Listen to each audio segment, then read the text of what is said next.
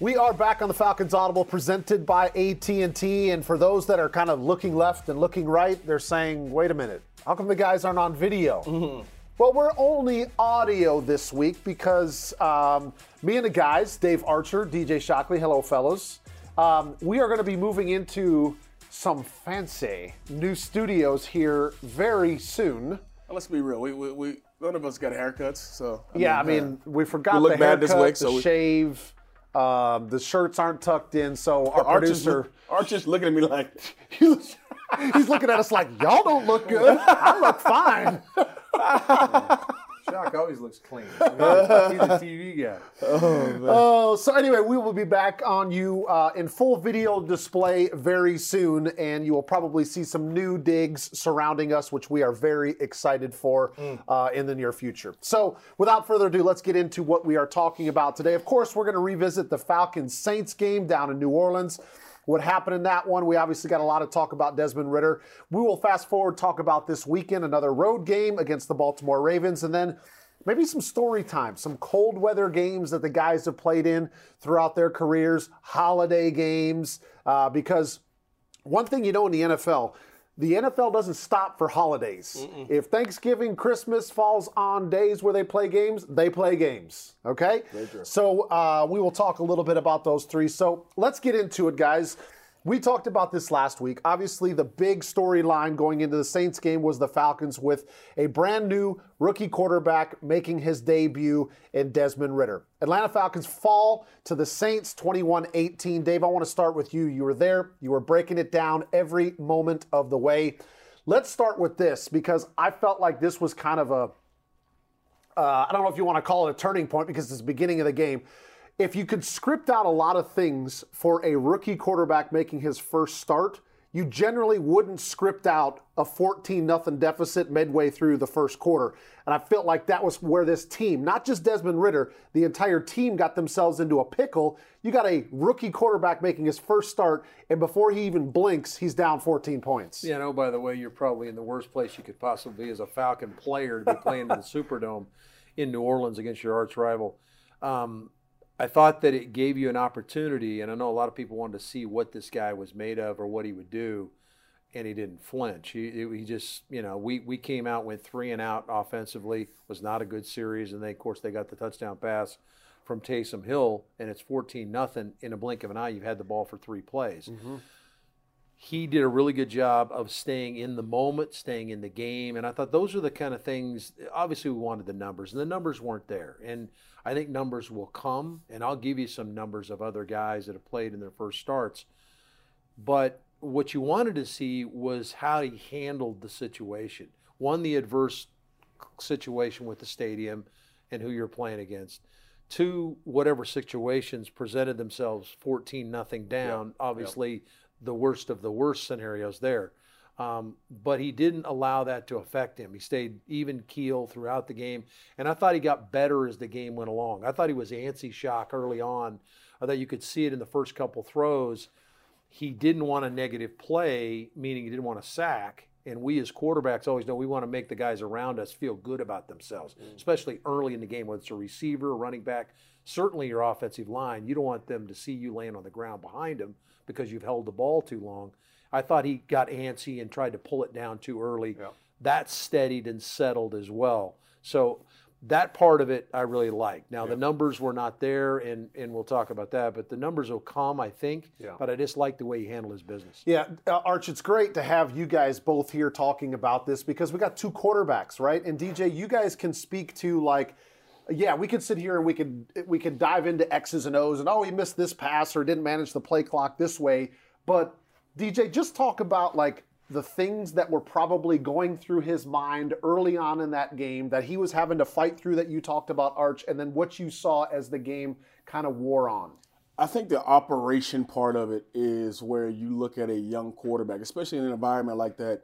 How do you operate within the pocket? How you operate in the huddle? How you operate just getting the play call? Because mm-hmm. obviously this is totally different. Now you've had a week, you've had all you know, kind of all season to kind of get yourself ready to go as far as you know preparing as a starter. But it's something different about when you get in the game and you're actually the guy and you have to run the show. There's no coach behind you like it is in practice yelling, "Hey, we got to get this guy lined up" or whatever it is. you have to be in total command and control while you're out there. So I thought operational, he did a really good job of doing it. Arch mentioned it in an environment like that, just getting lined up. And this offense has a lot of checks, has a lot of, you know, different things that the quarterback motions. has to do, motions at the line of scrimmage, get everybody lined up, and then get the ball snap. We didn't see a lot of, you know, false starts. We didn't see a lot of that kind of stuff happen in the ball game. And I thought he did a good job operationally of just getting the play out. And then here comes execution later. Like Arch said, the numbers they're going to come.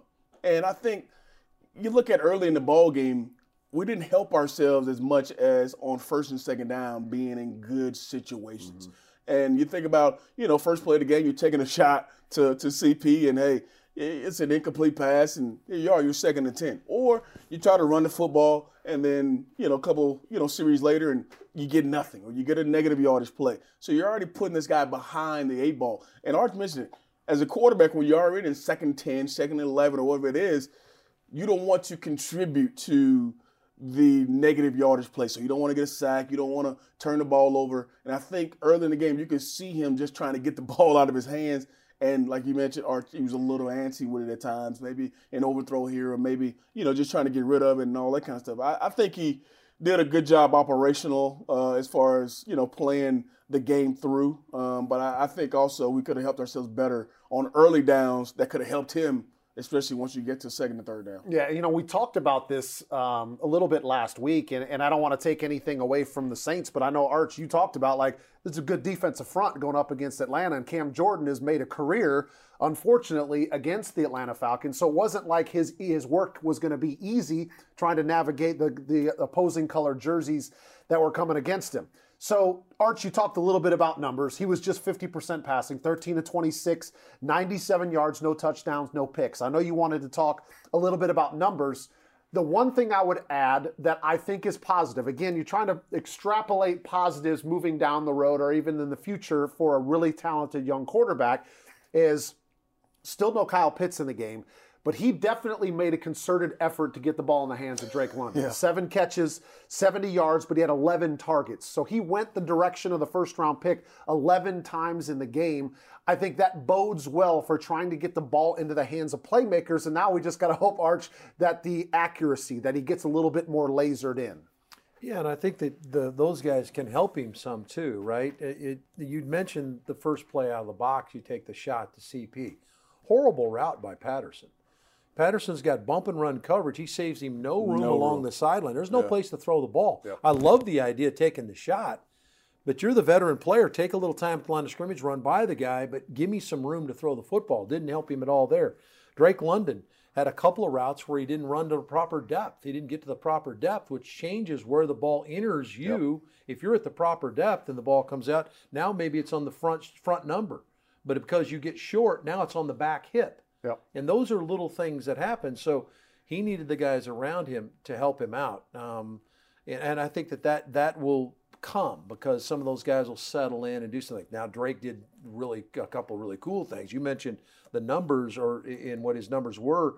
There's one in particular route I know the one you you know what I'm talking about where Drake's got a little pop pass to the inside and there's two windows. There's one outside the backer or inside the backer, and when Ridder lets the ball go, the ball looks like it's going right at Demario Davis. Well, Drake attacks the football, undercuts him, takes the ball away, and pushes it up the field for another 10, 10 yards or so. So there you kind of start to see that marriage kind of yeah. coming together, those yeah. two guys.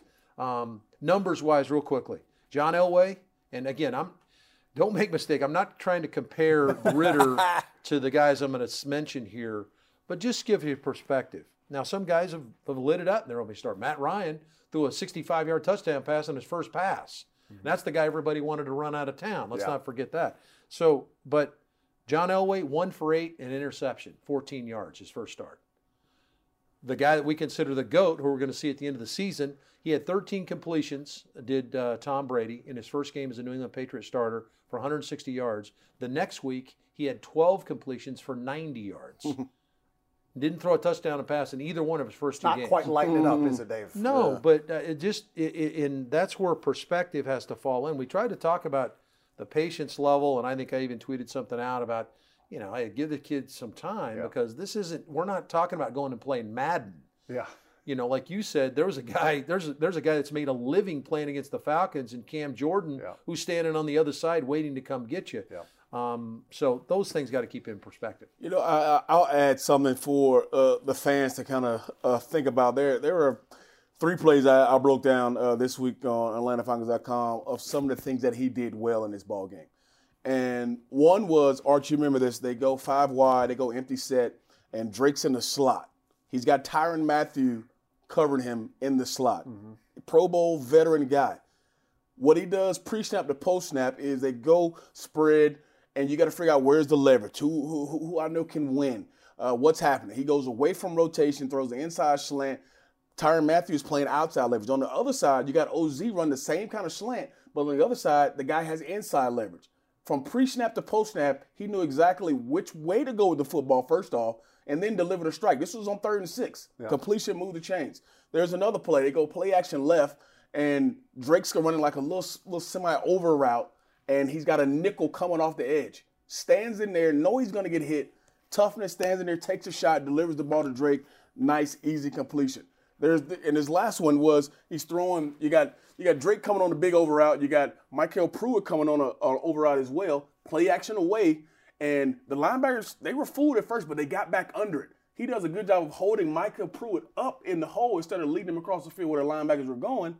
This is just all stuff that you know never comes up in a stat sheet as far as what he's seeing, being able to see the field, not just throwing it to an area or okay, he's supposed to go and, and throw it across the field. He throws it to to a guy and o- makes him open pretty much. So there, there were a lot of things he did in the ball game that when you turn on the tape, you say, okay, those are things that are absolutely teachable things that you can learn from and say, hey, these are good things. Obviously, there's things you can work on, but there are always things that you turn on the tape that people may not see and say, okay, that's something that you can absolutely build on going forward. Yeah, and Shock and I are going to sit here and try to convince you as a Falcon fan that this guy's the next guy. This is going to be the the guy. What we're trying to give you an idea of is some of the growth we saw in the game. Right. Because this guy hasn't played since mm-hmm. back in August, okay? So to get a chance to get in and play in real live action is a different scenario.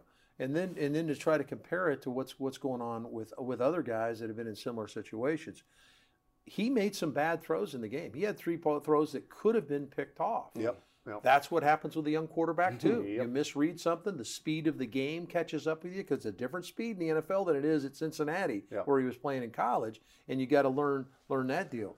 But you, you take that for what it's worth. A couple of throws that probably were ill advised, but also don't forget you took over the ball on your own ten yard line with the game in doubt. It, the game's on the line. He took it from the 10 yard line. They drove all the way down the field, and on fourth down and eight, he throws a completion to Drake London that puts you in field goal range. Mm-hmm. You're going to have a chance to tie the football game. Oh, by the way, there's enough time in the game. You may go win the game. So this is the same dude Yep. that struggled maybe early and maybe threw a couple balls. You say, well, wait, that should have been picked off. Yeah, okay but it didn't. And so you play out the circumstances you're handed in a game. He was handed a, a long field, a 90 yard field to try to go win the football game. And he gave you, he gave you a chance to win it. I don't want this to be the apologies for this, that, or Yep, the other. yep. You know, there's two scenarios there. He had made some mistakes, but he also did some really good stuff. Let the kid grow because he's got some. He's got. There's a knack about him. I wanted to, to, to bring one last thing up and then we'll move on. I know you guys saw this, but you talked about making some mistakes, not necessarily seeing it or learning from it. Right before halftime, they're driving down and they had, I want to believe it was like a second and seven. Okay. Again, I don't know what his progression is, I don't know what his read is. But Zaccheaus ran like a like a comeback or a deep speed out to the sideline, and I thought he had it. If if you are in the groove and you throw that ball on anticipation, right? Like it has to happen in the NFL. You got to throw that ball before he comes out of his break. That way, when he turns around, the ball's right there. Instead, he hesitated a little bit, and the DB came in and knocked it away. That was you potentially. That's first down right there. They were already on the New Orleans 47 yard line. Okay.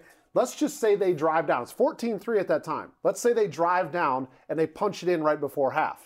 What happened right after half? Yeah, They drove down, and scored scored. again. So those are those times when we talk about, like as broadcasters, can you get that two for one? Can you mm-hmm. get the score right before halftime, and then you get the ball coming back in the third quarter? Double dip. You got a chance to double dip, right? To me, that could have changed the complexion of the game, and it's probably a throw they're going to watch on tape, and he's going to say, "If I'd have cut it loose, I probably had it." Right? And those are the things that come with experience when he's just got to know that he's going to throw them open, right, with anticipation. All right, so let's transition away from Desmond Ridder a little bit because you talk about positives on offense. Guys, it was a coming out party for Allgeier, okay? Like he's been a force all season, but it was almost to me, guys, like I watched that game and I was like, this guy might truly be the running back of the future. The way that he played, the physicality, the vision that he played with. How many third down running plays did he get to connect? I think it was six at the last count, third down plays that they ran it and he converted for a first down. It's almost like the maturation that we're wanting to see from Desmond Ridder, we're already starting to see it, DJ, from Allgeier. And you, you can, when you watch him run, you know he runs with an angry intent. And there were a couple times in the game where it looked like he probably should have gained no yards, one yard, and he ends up with four, five, six yards. And the physicality, like you mentioned, he runs with is fun to watch. And you can tell he he kind of feeds on it as the game goes on, and he continues to run and pound and run. I, the the one thing that I think, you know, watching him that I've kind of uh, kind of been more impressed with is his vision. And the touchdown run was supposed to be in the outside zone. You can see everybody's reaching, and even if you watch it on film, his eyes are outside. His eyes are going outside zone, and he comes and cuts it all the way back and hits that hole and punches it in and runs through a couple of arm tackles. Those are the things that, that are hard to teach. Some guys just have it, some guys don't. Yeah. And you can see he has that physicality. And you, you talk about we talk about Allgeier. I thought this was another really good game by the rookies. You talk about D'Angelo Malone had a tackle for loss. Ebiketie had the the, the the the fumble that caused fumble there on like third and one uh, in the ball game. We talked about London, talked about Ridder. Uh, Troy Anderson got his first start. I mean, these rookies are making major production here as the season goes on. And I know we're talking about Allgeier. I mean, first first game over 100 yards. You know, uh, second touchdown of the year. I mean, all that kind of stuff is great, but he brings a different intensity for this offense, and he gives you exactly what you want in the run game. 17 carries, 139 yards. He actually eclipsed 100 yards early on in the third quarter. So uh, that was already knocked off of his list. But um, again, the physicality that he played with, I thought was quite impressive. Um, and it's a, another one of those positives that Atlanta has moving forward. This episode, in part, brought to you by The Home Depot. Everything you need for your next home improvement project is just a tap away on the Home Depot app. The Home Depot app digital toolbox gives you access to how to guides, project calculators, and image search so you'll know exactly what you need to pick up. With the tap of the finger, you can rent and reserve the right tools for the job. Also, browse through millions of items from top brands that you can have delivered right to your door. Whatever your project, find exactly what you need with the Home Depot app. Download the Home Depot app today. Speaking of moving forward, uh, Atlanta Falcons goes on the road this week again to play the Baltimore Ravens. Dave, I want to ask you about the Ravens because as I did a little bit of recon, obviously Lamar Jackson has been out for a few weeks. Word on the street is that he might come back this weekend for the game. Again, don't know if that's true yet. Don't know what his true percentage of health will be in that game. But all the stuff going around Baltimore, fellas, is that offense has been anemic ever since Lamar Jackson left. That Huntley's not able to move the ball down the field. They have not been scoring very many points. Um, J.K. Dobbins has come back from an injury, but he doesn't seem to have that same kind of burst that he's had early on in the season or in his career. What do you see from Baltimore, and what type of animal is Atlanta going to face this week, if you will? Yeah, it's a very uncertain, uh, certainly on the offensive side of the ball, because they're a different they're a different flavor if Lamar plays, right? I mean, now all of a sudden you've got a dynamic run entity that can take it to the house from anywhere on the field, so that changes who you're going to be, and that will be the real challenge this week. Get ready defensively. Because Shatley, the young kid, he can move around. The kid out of Utah, the the, the backup quarterback, but they've been they have been very good. What three points this weekend in their loss? Yeah, the Browns, yeah. So the Browns. So um, so you, that might be a problem in trying to prepare. I guess you try to prepare for De- Lamar and then you kind of settle into whatever you're going to get because their Yeah. pass game's not going to change with Lamar in the game. Maybe a little bit more RPO potentially, or a little bit zone, re- a little more zone read. But so you prepare for that. I guess you prepare for Lamar and see if he plays. Um, a lot going on with him. Obviously, Yeah. he's got a he's a contract scenario going on. Does he come back? The injury. That's all him. That's a problem they've got up there. Defensively, they're always salty. Yeah. Now, it's a team that gets after you defensively. Um, they've got guys all over the field that can play, whether it's the corner spot, the linebacker spot, along the defensive front. They're big, they're physical. Um, so that will be a real challenge. But as soon as I say that, every time we line up against one of these kind of teams, we shove the ball right down Yeah. their throat. Yeah. We ran for 200 yards against the Saints this weekend, um, and I don't. They're as good a front seven as you're going to have. Demario, Mm-hmm. you mentioned uh, the run that that uh, you get down the goal line by Allgeier. He runs through Demario Davis, Yep. and I'm not talking about just threw an arm out. He ran through him. And that's one of the the more end thicker physical He- linebackers He's in the one of the best tackle tackle linebackers Yeah. you're going to see in the league. Guy's an outstanding tackler. So the physicality in the run game's there. Can we be better protection wise? And can Dez make some plays in the pass game against this really good Baltimore defense? Remember, Baltimore lost that game. They now fall a game behind Cincinnati. Mm-hmm. So if you look big picture, it's a huge game for them Yeah. because they get an opportunity to potentially pull themselves close. Cincinnati's playing at New England.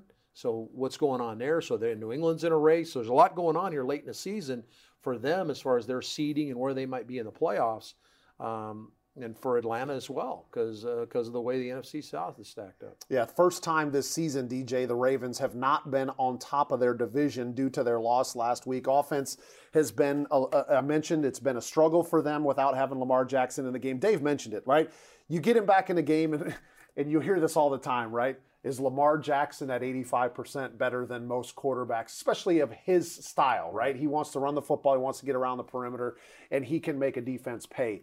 What do you see as, as some of the keys in this game for Atlanta to kind of get off the schneid here? If they've kind of racked up a few losses. I think similar to, to what Archer talked about, the efficiency in the pass game has to be there. Um, we've seen the run game go all year. I mean, I think you got 12 games over 100 yards this year, four games over 200. So you know the run game's going to travel wherever you go, and that's kind of been the MO of this team.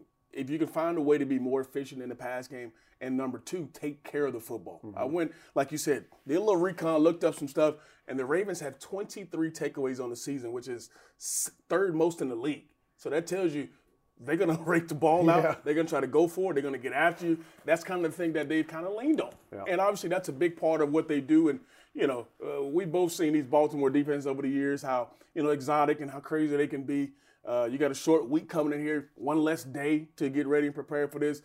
They have to be on their P's and Q's when it comes to the things you see on defense. So I think you got to take care of the football, and the offense has to be uh, a little bit more efficient. And we, we can always, you know, give our offense a couple more possessions too. That'll always help in a ball game when you got a chance to uh, play on the road in this atmosphere. And like you guys both mentioned, this is a big time game for Baltimore. It's a big time game for Atlanta. So we both uh, will come in this game, uh, I think, you know, ready to go because it means so much as we got three games to go. Just One thing I would yeah, like to ahead. mention about the, just reflecting back on this game, and I know we haven't touched on it, um, with, with the kind of the scary moment that happened with Dean Pease early Ah, on in the game, and uh, Dean got knocked down. For those that didn't see, got knocked down by the punt returner during warmups. Uh, kind of got blindsided, kind of whiplashed, uh, and Dean went down. They took him off the field on a stretcher. He went to the local hospital, was later discharged, fine, just a concussion. Uh, came back to actually came back to the stadium there late third quarter, early fourth quarter, and watched the remainder of the game from the locker room. And he flew back with us after the game. So Dean's fine, and, and I know everybody's kind of been wondering about that.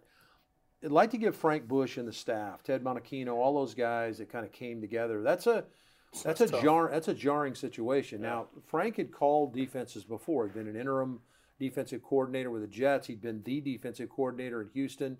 So it's not his first rodeo in calling a defense. But when you're 20 minutes before kickoff, and they said, "Oh, by the way, you're calling the defense." You know, yeah, you've got some mindsets in, and you've got some ideas that you're going to contribute to Dean, who's calling the defense.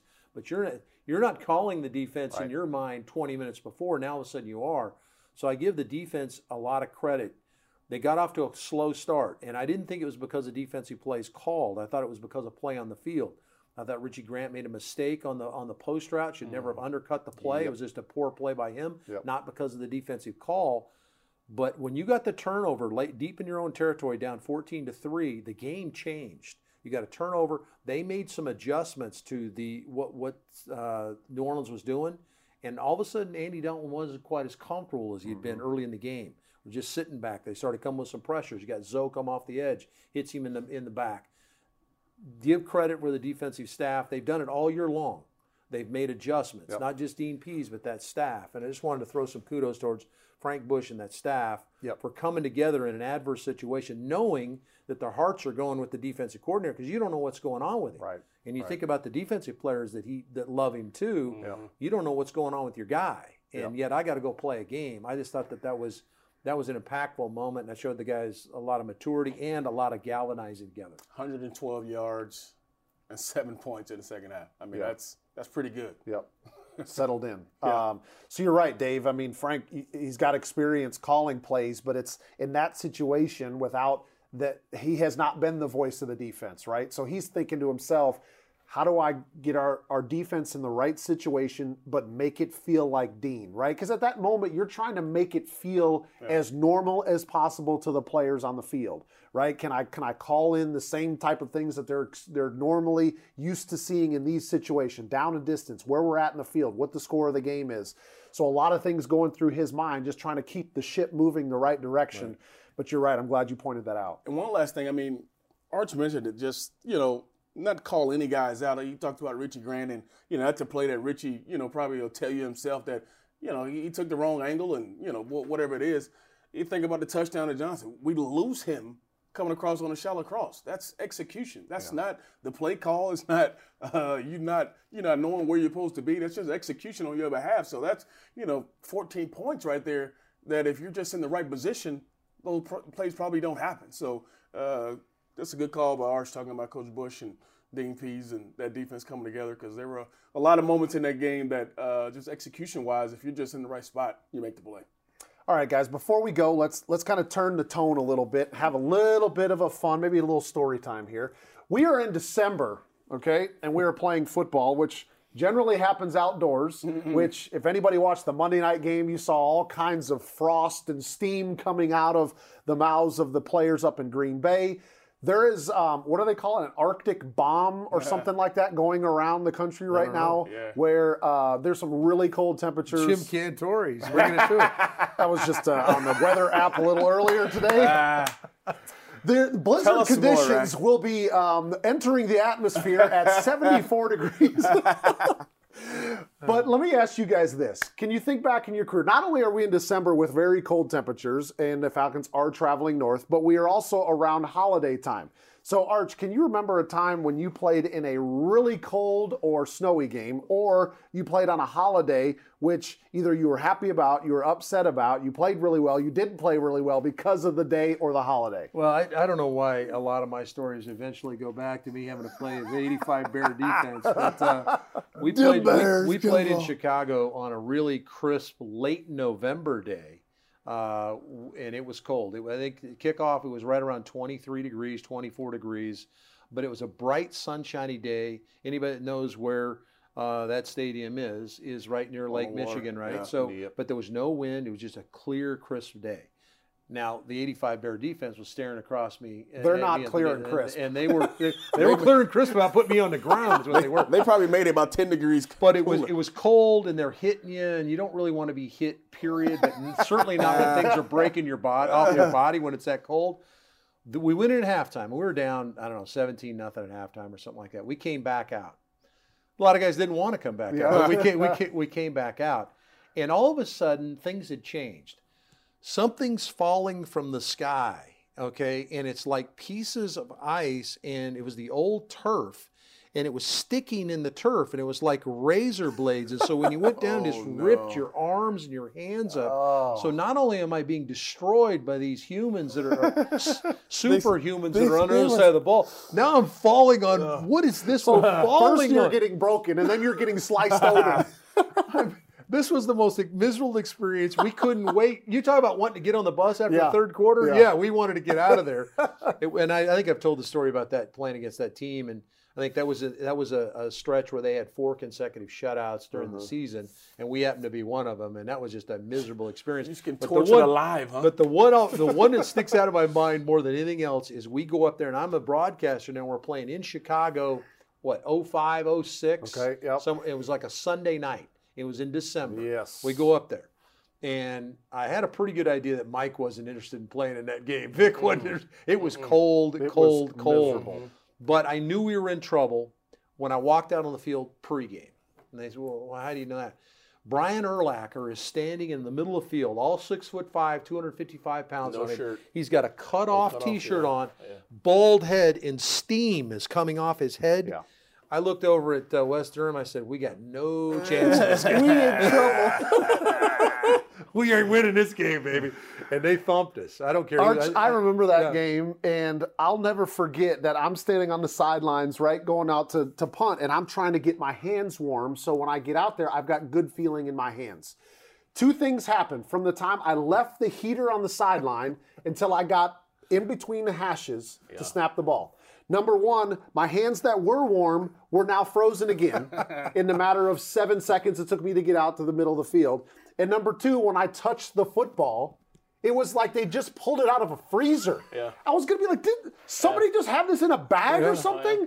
Like, how is this so cold? And it was like, you want to talk about one of the worst, like that one. NFC Championship up in Philadelphia Oh, was yeah. pretty rough when they were trying to shovel the snow out of the stands Yeah. before we played that game. DJ, I know you're a Southern boy. You played at Georgia. Any other ones that you can remember? That one rings bells for me because I remember before that game, and usually, God rest his soul, Coach Knapp would always come and we would all sit down, me, him, Shabby, and we'd be going over the plan and what we're gonna do in this situation.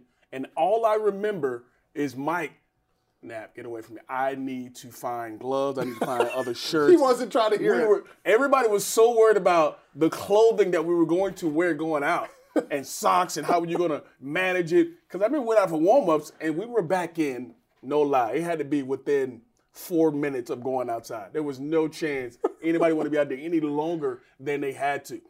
I remember uh, a game in college. We were playing Georgia Tech and it was in Atlanta and it was cold. It was raining. It was probably about probably about 30 some degrees. And this is, you know, pretty cool. L- Late November, we're playing Georgia Tech. David Greene gets hurt. I come in the game. You're talking about the worst game I ever played in my life because I was cold and I was wet and I'm coming off the bench. So I'm like, and this was the last game that fans remembered before going into my last year. So they was like, this is the guy that's taking over for us next year. I'm talking about I couldn't complete a pass, I couldn't grip the ball. Those games are the worst. So I give a lot of credit to those dudes that play out there in Green Bay and, Do this Chicago. four or five and- times a year. Oh, it's unbelievable. Well, unbelievable. you're so right about the ball, though, and I know the fans. And maybe you've gone outside and thrown some catch, played some catch outside, but when you're in those games and those balls are stuck in the bags and they're getting new balls and bringing fresh balls out, and a lot of the, the kicking balls come out, and they've been sitting over there. Um, if you remember the movie The Christmas Story, if you haven't seen it, it's an old Christmas story. Mm-hmm. It's an old movie. But remember when the kid sticks his tongue on the post? That's what the ball feels like. That's what the ball Don't like. put your So- tongue on the football. So Van Note snaps me the ball, and now my hand is stuck to the football, and I've got I've got Richard Dent coming this direction. I've got single. I can't get rid of it because it's stuck to my tongue. I can't get it out. It's brutal. So oh yeah, oh those, my goodness. it, nobody wants to play in it, folks. Everybody says, "Oh, they're used to it." No, they're not. They don't want to play in it either. They just get used to going out and starting know their what car, so they have it. That's I mean, exactly right. I heard right? stories of Brady wearing scuba suits out of New England because it's so cold. Like that's the kind of stuff you got to deal with. Yeah. Um, by the way, there are uh, Falcons fans that live in Minnesota and in Boston that just heard you complain about the weather in Yes. Georgia Yes. in November, Yes. and they checked out. They- Yeah. They, didn't even hear the rest of the story. They're like, He's, "Is he complaining about cold in care what they November in Georgia?" Yes, yes. Supposed to be cold in Baltimore this weekend. I think they're predicting seven degrees in Baltimore on Saturday. We're gonna take shock up, take him out for half. I can't make that it. bald head, that steam coming up that bald head. Can't make it. By the way, I'm just gonna Oh, quick no. quick revision. Bomb cyclone is what they're Bomb calling it. cyclone. Potential bomb cyclone happening across some parts of the country. Do you get a jacket? Do you get a jacket with all that? Do you get the, the, the Weather Channel Weather jacket Channel? and all. Did you get the jacket too? It's just a heat press. It's not the embroidered oh, one. So okay, it's like it's almost like you're not official. Right. You know if you what I'm wash saying? it, it comes So up. Archie, Yeah, it Archie got to right make off. sure our, our, our famed producer Sam Larson, we got Mike over here. They're all going to Baltimore as well. So you got to give them some some some weather gear. Get the Well, parka, boys. You can bet that these guys, when they show up at the stadium, they'll look like the Michelin man. They'll have so much stuff on, them. they won't be able to move. They're gonna, see you before the game, Archie. They're gonna be like, um, "Can we go up to the press box? Because I heard it's nice and warm." out there." Oh man. Oh, they'll be up is there. it is You it bet is on it open or is it closed in the press Oh, box? we'll we'll keep our door. You know, we keep our window open. yeah yeah. You a gotta be able to feel it. You gotta be able to feel it. got to be a part of it. Got to be a part of it. I'll have my Christmas hat on too, by the way. Blinking off and on my Falcon Christmas. Tweet that out for us. Yeah, make sure we get a picture of that, Arch.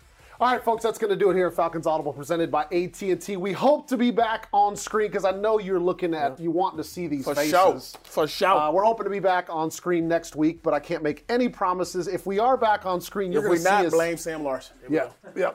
You can send all your uh, mail to him, please, at the Atlanta Falcons. The address is, never mind, I won't go there. Uh, thanks so much for joining us, folks. We'll be back, uh, hopefully, talking about a Falcons victory over the Ravens next week. Have a great day, everybody. Sleigh bells ring. Are you listening? Merry Christmas!